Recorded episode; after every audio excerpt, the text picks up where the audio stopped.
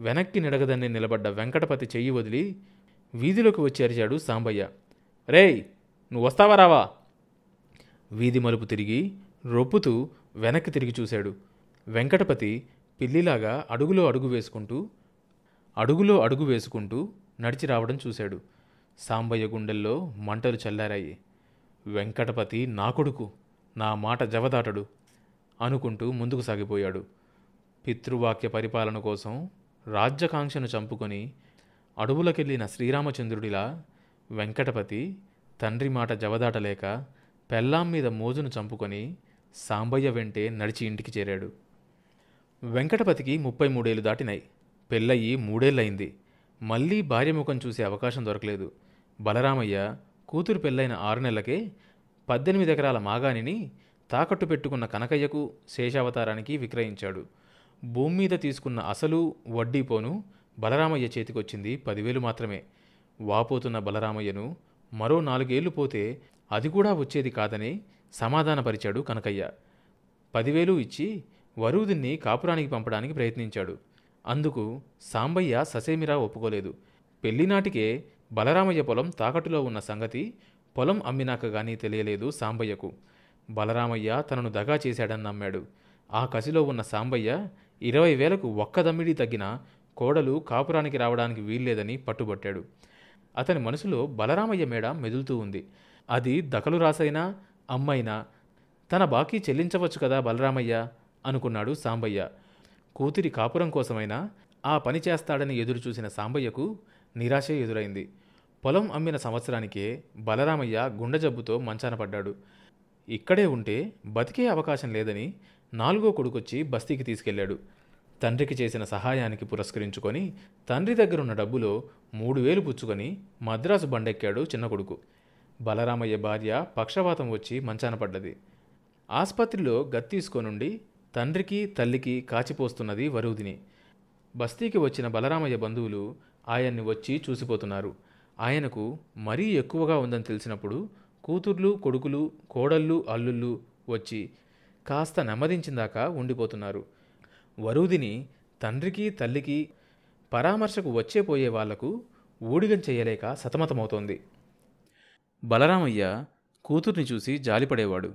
అంతమంది సంతానంలో తన అవసర కాలంలో అక్కరకు వచ్చింది వరుదినేనని ఆలోచన వచ్చినప్పుడు మరీ ఎక్కువగా కుంగిపోయేవాడు. హాయిగా భర్తతో కాపురం చేయాల్సిన పిల్ల దానికి ఎంత అన్యాయం జరిగింది అనుకునేవాడు. అయితే వరూదినికి భర్తను గురించిన బెంగ ఏకోశానా ఉన్నట్లు కనిపించేది కాదు. తండ్రి యోగక్షేమాలతో పాటు అన్నీ తనే చూసుకునేది. తండ్రి దగ్గర ఉన్న డబ్బంతా వరూదిని అజమాయిషీలో ఉండేది.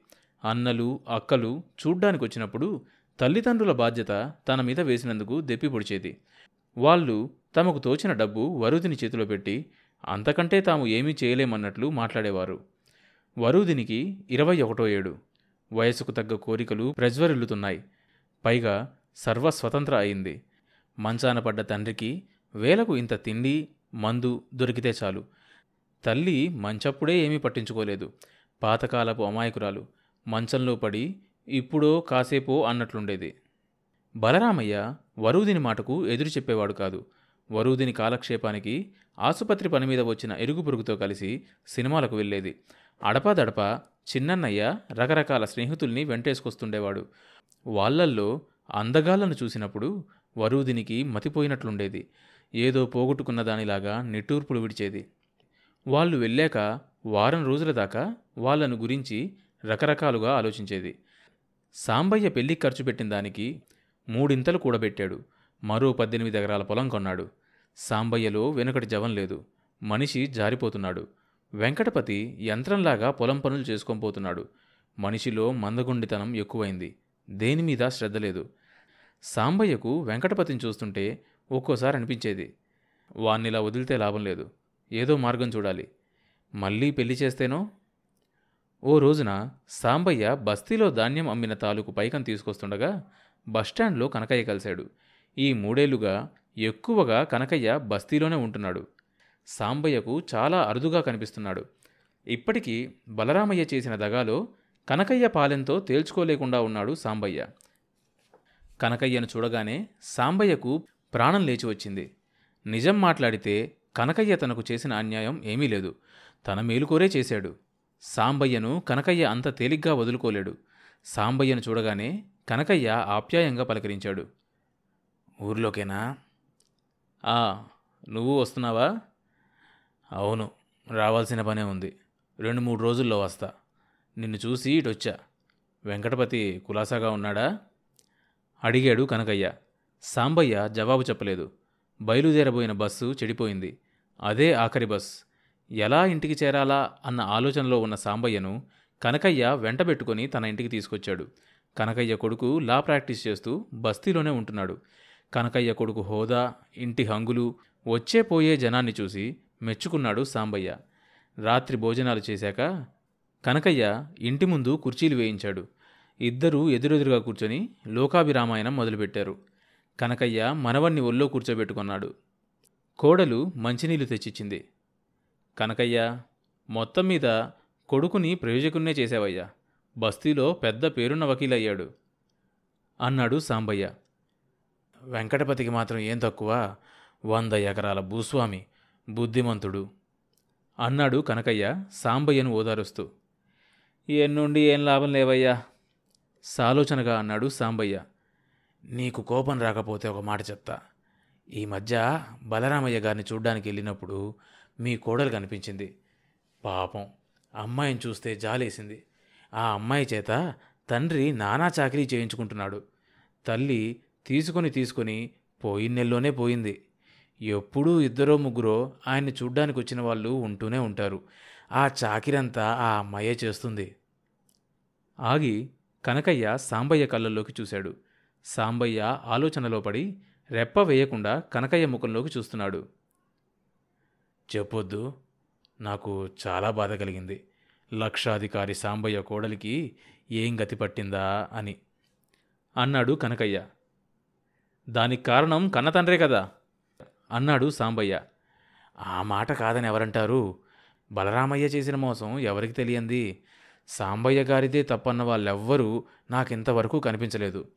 పోతే ఆడపిల్లకు పెళ్ళయ్యాక పుట్టింటితో సంబంధం ఏపాటిది సాంబయ్య గారి కోడలంటున్నారు కానీ బలరామయ్య గారి కూతురు అంటున్నారా ఆ మాట నిజమే అనుకో.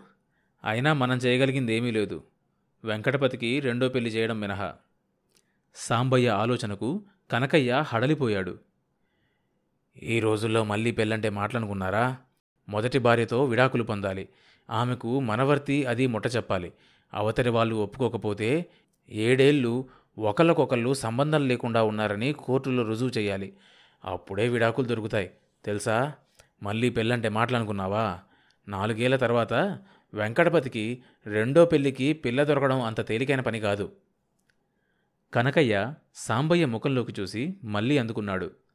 ఇదిగో సాంబయ్య నీదొక చాదస్తం. కోడల్ని కాపురానికి తీసుకురాకపోవడంతో నష్టపోయింది ఎవరయ్యా నువ్వే. బలరామయ్యకేమి? హాయిగా కాలు మీద కాలు వేసుకుని కూతురి చేత ఊడిగం చేయించుకుంటున్నాడు. నువ్వేమో జీతగాడికి డబ్బులిచ్చి ఇంత ఉడకేయించుకొని తింటున్నావు. ఎంతకాలమని ఇలా అవస్థపడతావయ్యా? నువ్వు బలరామయ్యను సాధిద్దామనుకొని నువ్వే నష్టపోతున్నావు. ఇంట్లో ఆడదిక్కున్న దారి వేరు. కనకయ్య చెప్పిన దాంట్లో చాలా నిజం ఉన్నట్లు అనిపించింది అవును తన కోడలి చేత బలరామయ్య ఊడిగం చేయించుకుంటున్నాడు. అసలు ఈ మూడు సంవత్సరాలు తాను చాలా పొరపాటు చేశాడు. కోడల్ని కాపురానికి రానిచ్చి బలరామయ్య మీద ఒత్తిడి తెస్తే తనకు రావలసిన కట్నం బాపుతూ కొంతవరకైనా వసూలయ్యేదేమో.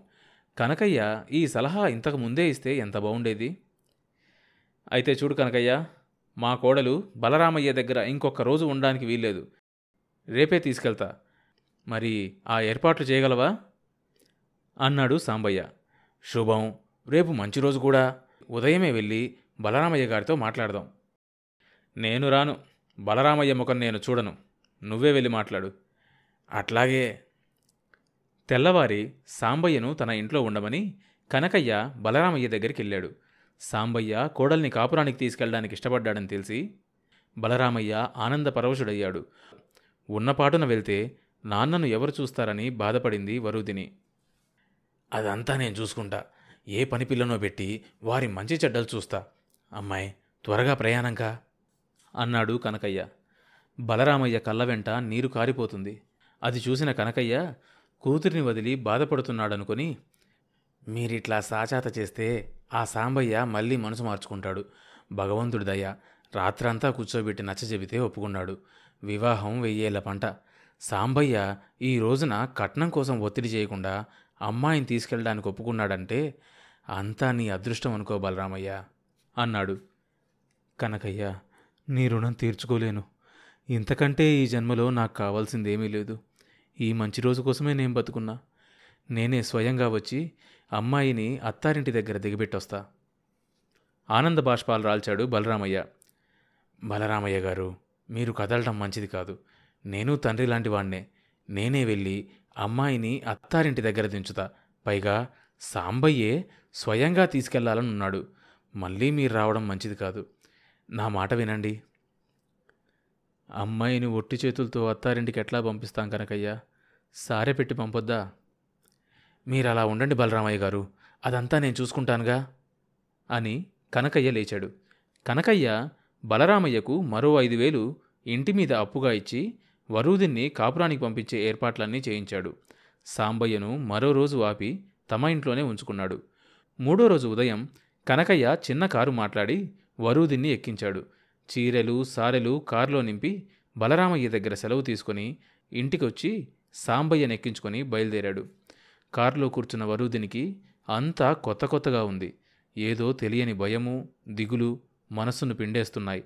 ముందు సీట్లో కూర్చున్న మామగారు ఒక్కసారైనా తిరిగి చూడలేదు. అన్నపు వేలకు కారు ఊరి చేరింది. తర్వాత భాగం వచ్చే ఎపిసోడ్లో వినొచ్చు. ఈ షో అన్ని మేజర్ పాడ్కాస్ట్ ప్లాట్ఫామ్స్లో వినొచ్చు. కొత్త ఎపిసోడ్ రిలీజ్ అయినప్పుడు మీకు తెలియడం కోసం సబ్స్క్రైబ్ చేసుకొని నోటిఫికేషన్ టర్న్ ఆన్ చేసుకోండి.